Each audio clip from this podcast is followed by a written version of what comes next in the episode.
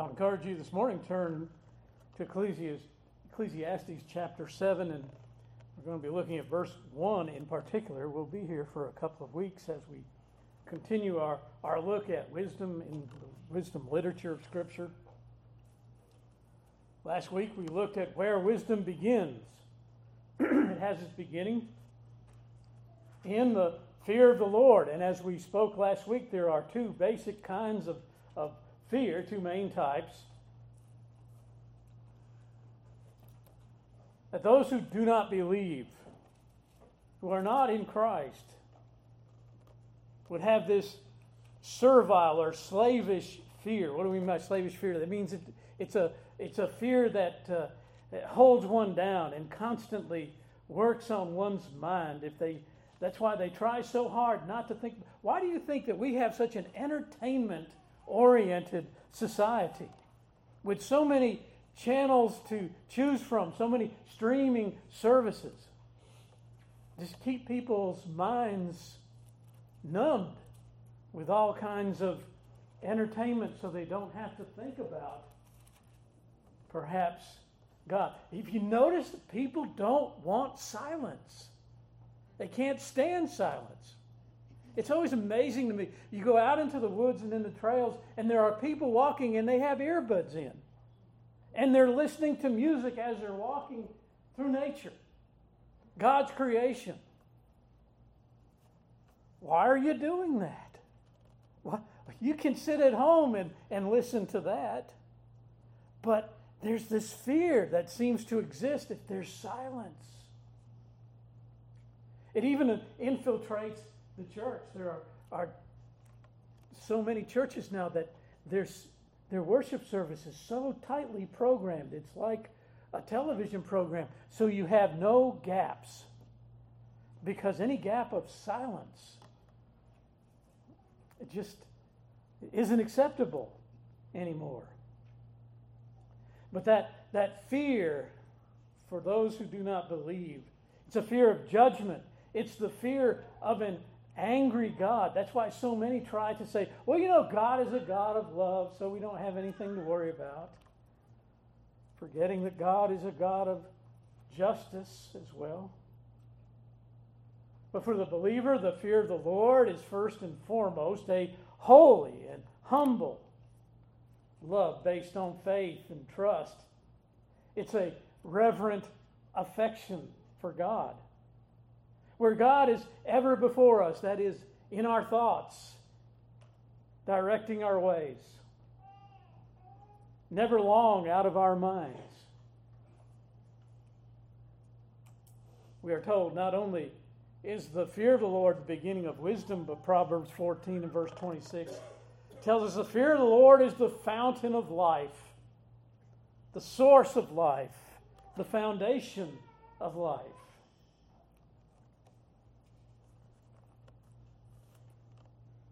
Now, the believer has a hard time sometimes just moving to that understanding of the fear of the Lord. We know that we act differently for the most part, depending on whose company we are in and, and who might be watching.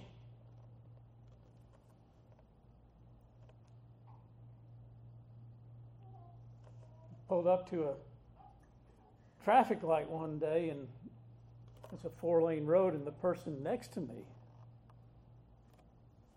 was in their car, of course, wouldn't be standing there by themselves in the intersection.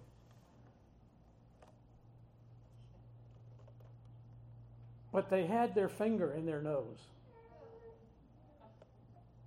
And they were really digging. Because they thought inside their car nobody could see inside, so they were by themselves, so to speak. So that kind of behavior wasn't a problem. But I doubt that they would go to their parents' house, sit there in the living room, and do the very same thing.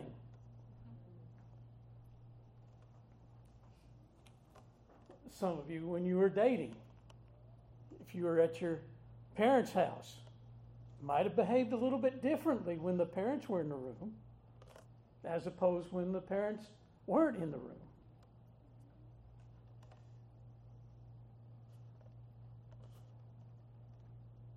even things that don't seem to be lifelike.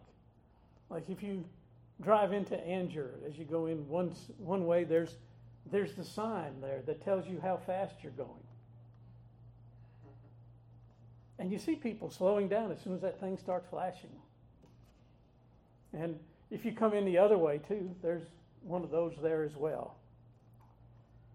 So we behave differently when even when we think that we're being monitored by a machine. So it would seem to follow that we are mindful of God's presence. If we are mindful of God's presence, we might act more wisely. And that's what we're coming to when we look at Ecclesiastes chapter 7. Here we have wisdom on display.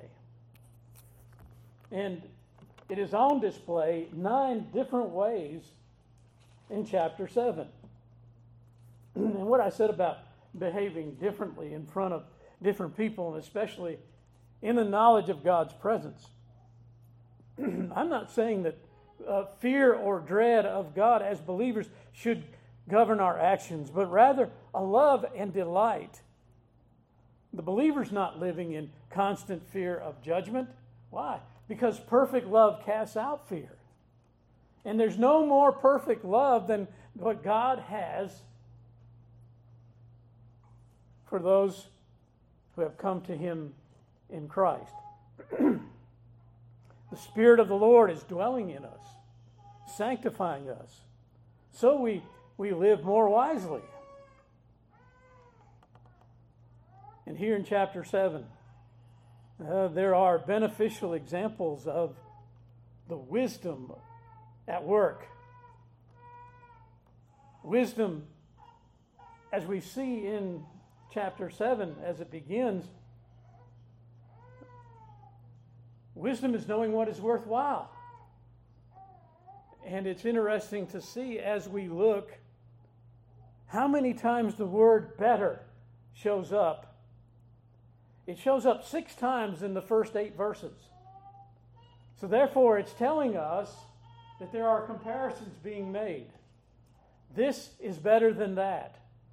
And so, there are several of those to look at. We only have time to look at one of them this morning, and that is the one here in first in verse 1. A good name. A good name is better than precious ointment.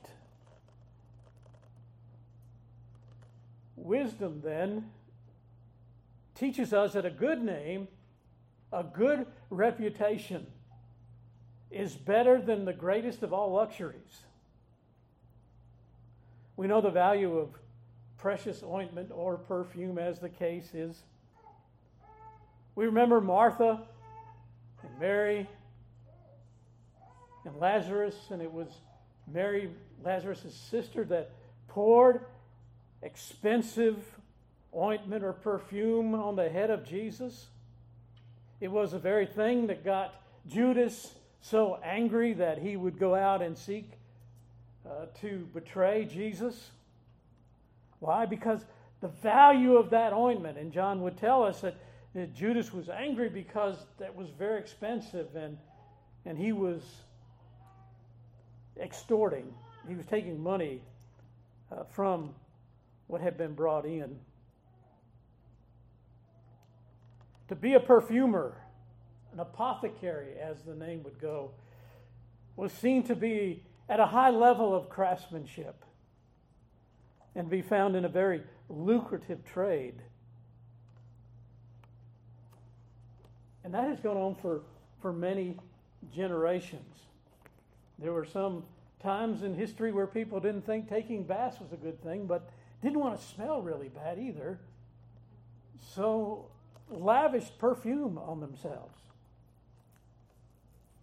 But a good name, a good reputation is far more valuable.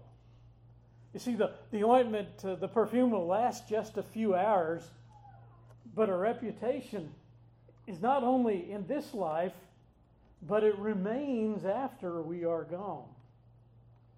In Proverbs 22 and verse 1, a good name is rather to be chosen than great riches. and having favor rather than silver or gold. If we turn to chapter 10 verse 1, there's a very vivid picture that is drawn. Chapter 10 and verse 1 Dead flies putrefy,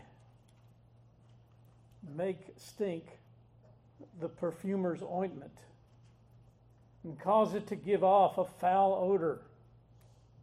So does a little folly to one respected for wisdom and honor. That's quite a vivid picture. Imagine going to the the section that Walgreens or CVS or wherever, and here's this these long rows of perfume and these really expensive bottles, and you look inside one of the bottles, it's clear bottles, you can see through it, and in that are three or four flies. You immediately say, That's the one. I want that one.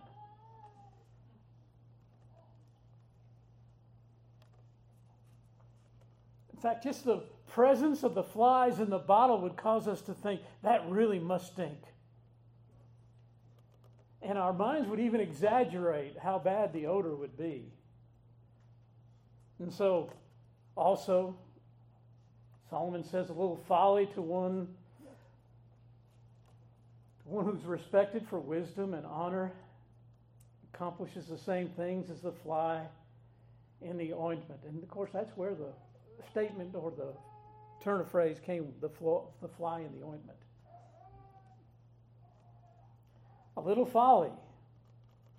Think of how wise that Solomon was thought to be. And then if you turn to 1 Kings chapter 11,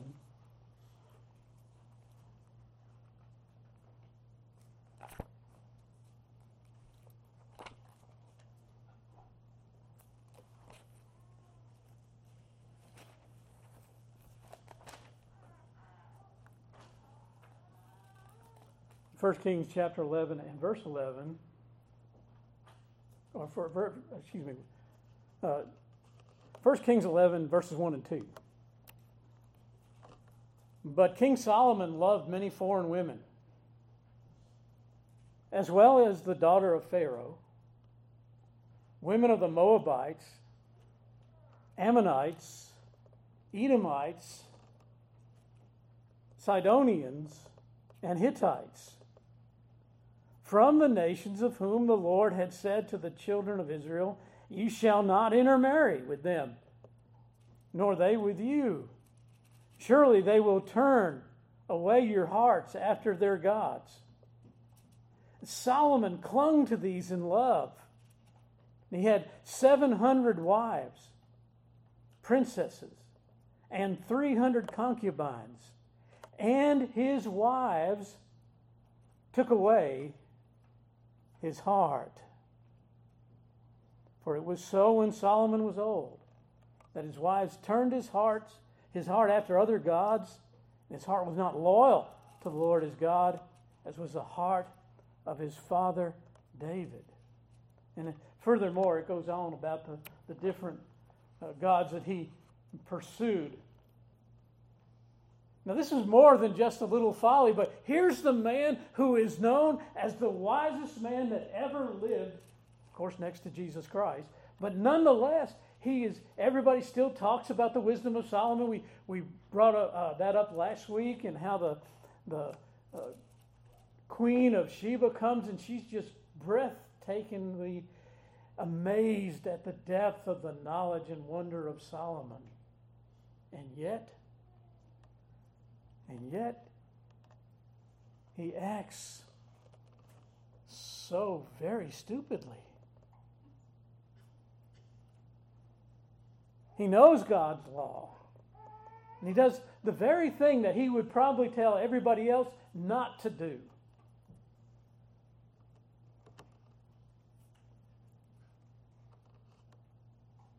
In that picture we saw in Ecclesiastes 10 and verse 1, the more delicate the perfume, the more easily spoiled it is. You think of a person who's a financial advisor, and then he himself gets caught up in a financial scam. He may have made 150 very sound decisions and moves, but that one bad one. You see, reputations are a lifetime built and a moment lost. And as we come back to chapter 7 and verse 1, a good name is better than precious ointment. One who seeks to be honorable honors God. And at the same time, they honor father and mother. We were just in that in the questions for the catechism.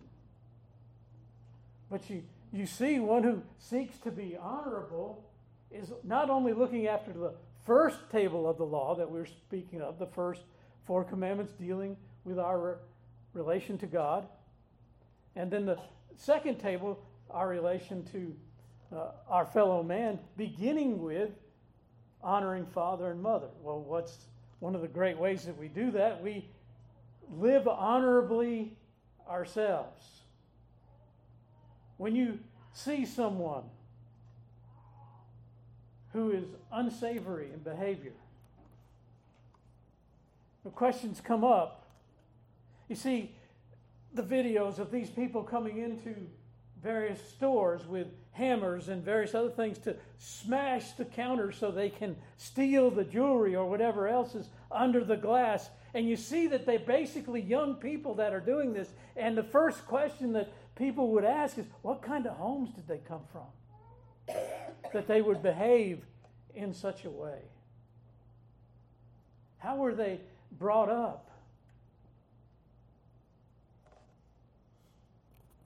And so, one who is careful about reputation is careful about the honor not only of God. You see, our, our names will always tie us to others. Do you really know anybody anymore? You ever heard of anybody else with the last name of Hitler?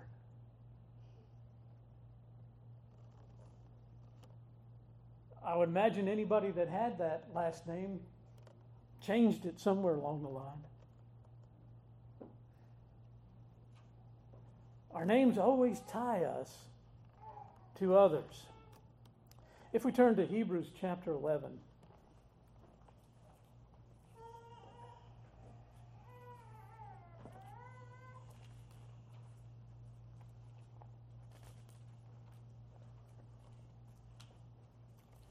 Hebrews chapter 11, verse 1.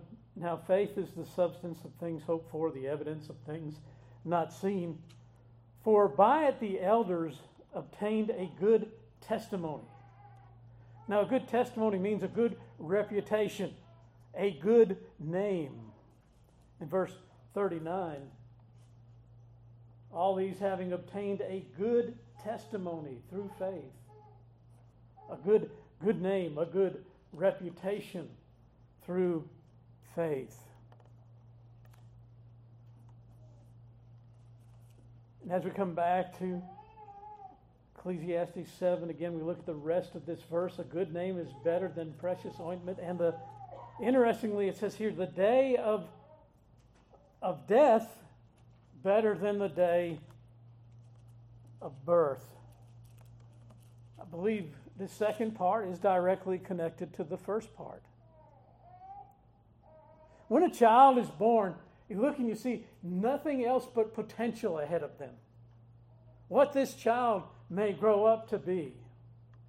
Unfortunately, in our country, since Roe versus Wade, there are 64 million that will never know what their potential was, for they never got to see the light of day since they were killed in their wombs, in the mother's womb.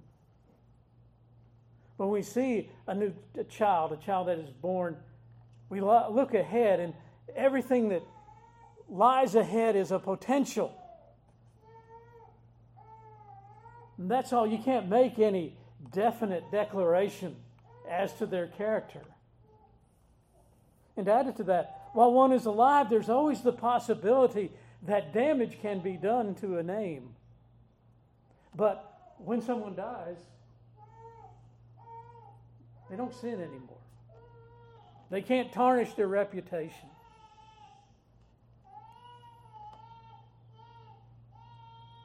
When someone dies, others can look back on what they actually accomplished.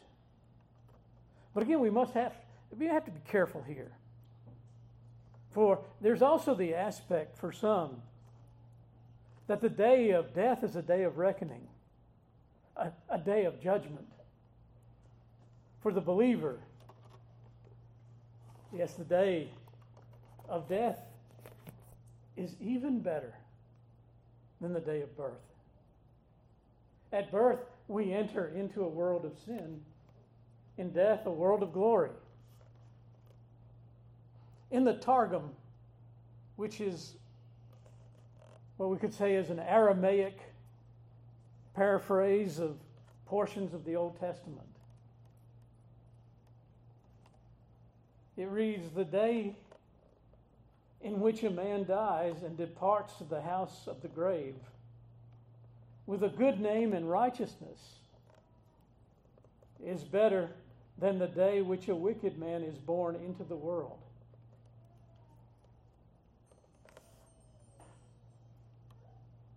Some of the teachings that have been in the church from the onset. In our therapeutic age, are so easily pushed to one side. But we are all born into the world with a name. And that name is sinner. We are all born into the world with original sin. We inherit it from our parents because you see, two sinners coming together can only produce a sinner. We're all born with original sin, and then we have actual sin that follows. But in Christ, we have precious promises. We are first told in Isaiah chapter 56 and verse 5. The ones who seem to be excluded, the ones who the world will look at and say, no, they can't be part of, of this. The ones who often would be excluded from temple worship. God tells him that there's a time coming that there will be a, a place and a name better than that of sons and daughters. A place and a name better than that of sons and daughters. And I will give them an everlasting name that shall not be cut off. An everlasting name. You can head out to the eastern part of our state, to Edenton and places like that, where graves go back to the late 1600s. And the stones are still there that mark the graves. But as you try to read the name, the erosion of time has made them illegible.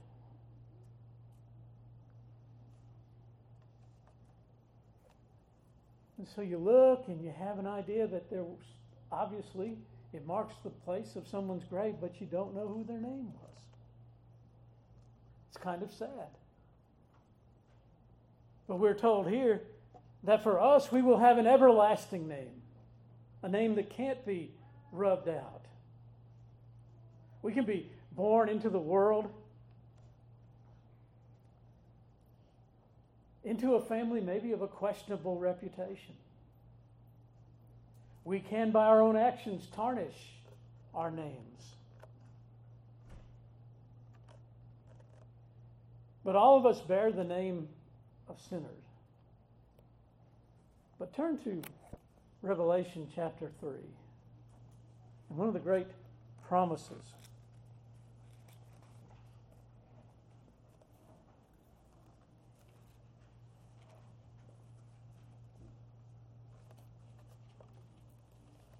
People say, Revelation scares me. I'm wondering why. Jesus wins.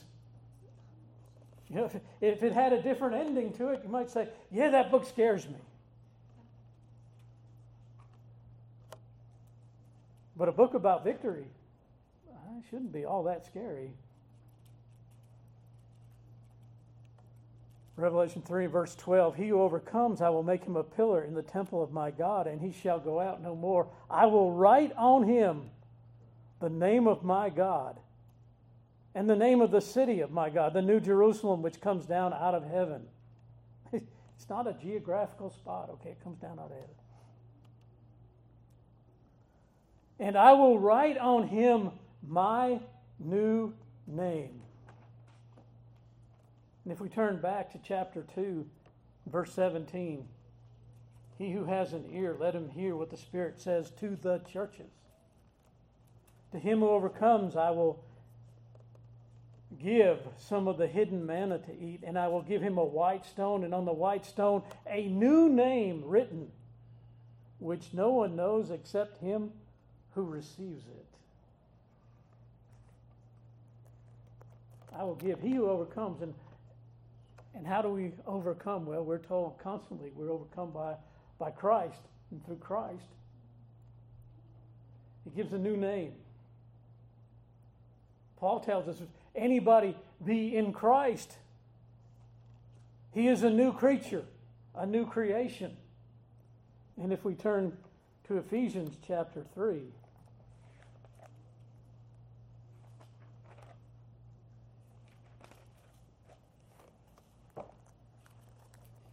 verse 14, Paul writes, For this reason I bow my knees to the Father of our Lord Jesus Christ from whom the whole family in heaven and earth is named.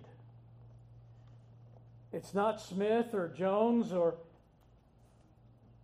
the name, we all will have the same name, if you will. Not everybody, not, not everybody has the same thing on their name tag, but we'll have the name of Christ. We'll have that name in Christ.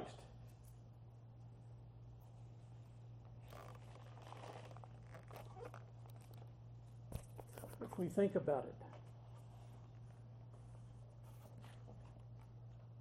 How great it is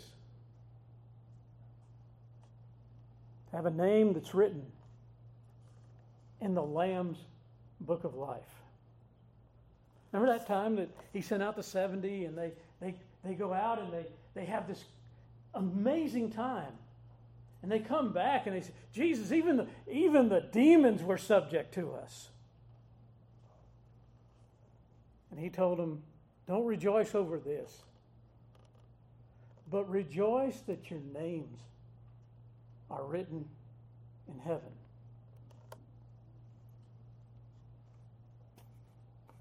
To have our names written in the Lamb's Book of Life, to have our names confessed by Christ before his Father. How great while on earth to have a name that's known for being gracious a known for love to Christ, a zeal for his church. We think of, of some of the names. And notice in 3rd John, it's good to turn there every now and then because it doesn't get brought up very much.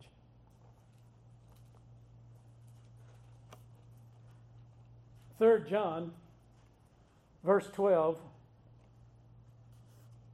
Demetrius has a good testimony from all and from the truth itself. And we also bear witness, and you know that our testimony is true. Can you imagine that? That's a name that Demetrius made for himself while he was on earth. And now it's forever captured in the Word of God. And how will Demetrius be known? That'll be known as having good testimony, good reputation. And there are others that, that we can look at. But as time moves on here, but come to some conclusion. The first would be this to care about your name, your name here on earth, your reputation, is to think in a godly way. For God is very jealous and zealous over his name.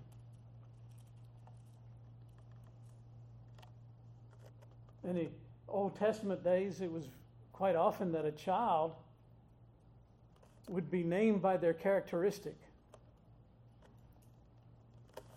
Sometimes they would have a name of a,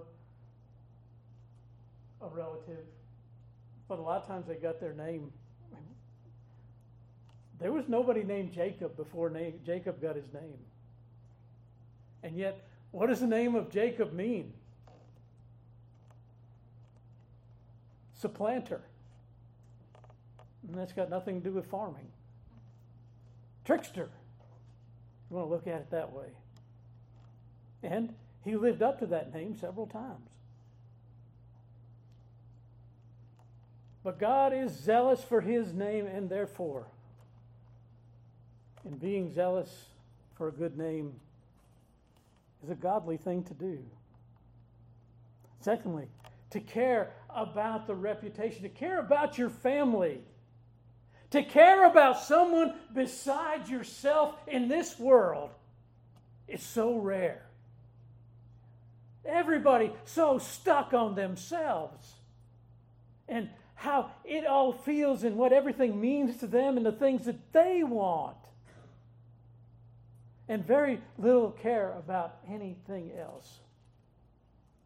You can go into any nursing home on any given day and find dozens of people who have been dumped there by their families, never to be visited.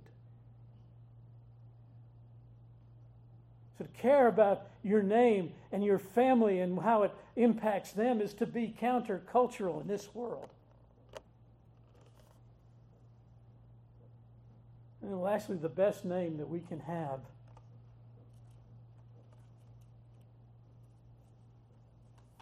Best last name, if you will,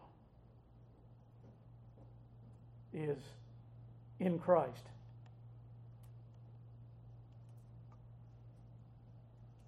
Our name for this life is one thing, but in Christ we have a new identity. We have a, an eternal identity. We have His name on us, an eternal name, an unchanging name, a name that grants us a righteousness we could never achieve in this world or in a thousand lives were we to live them. And so while we guard our reputations in this world, we also, with wisdom, should in Christ look for the great name and eternal name he gives to us. Let's stand together for prayer.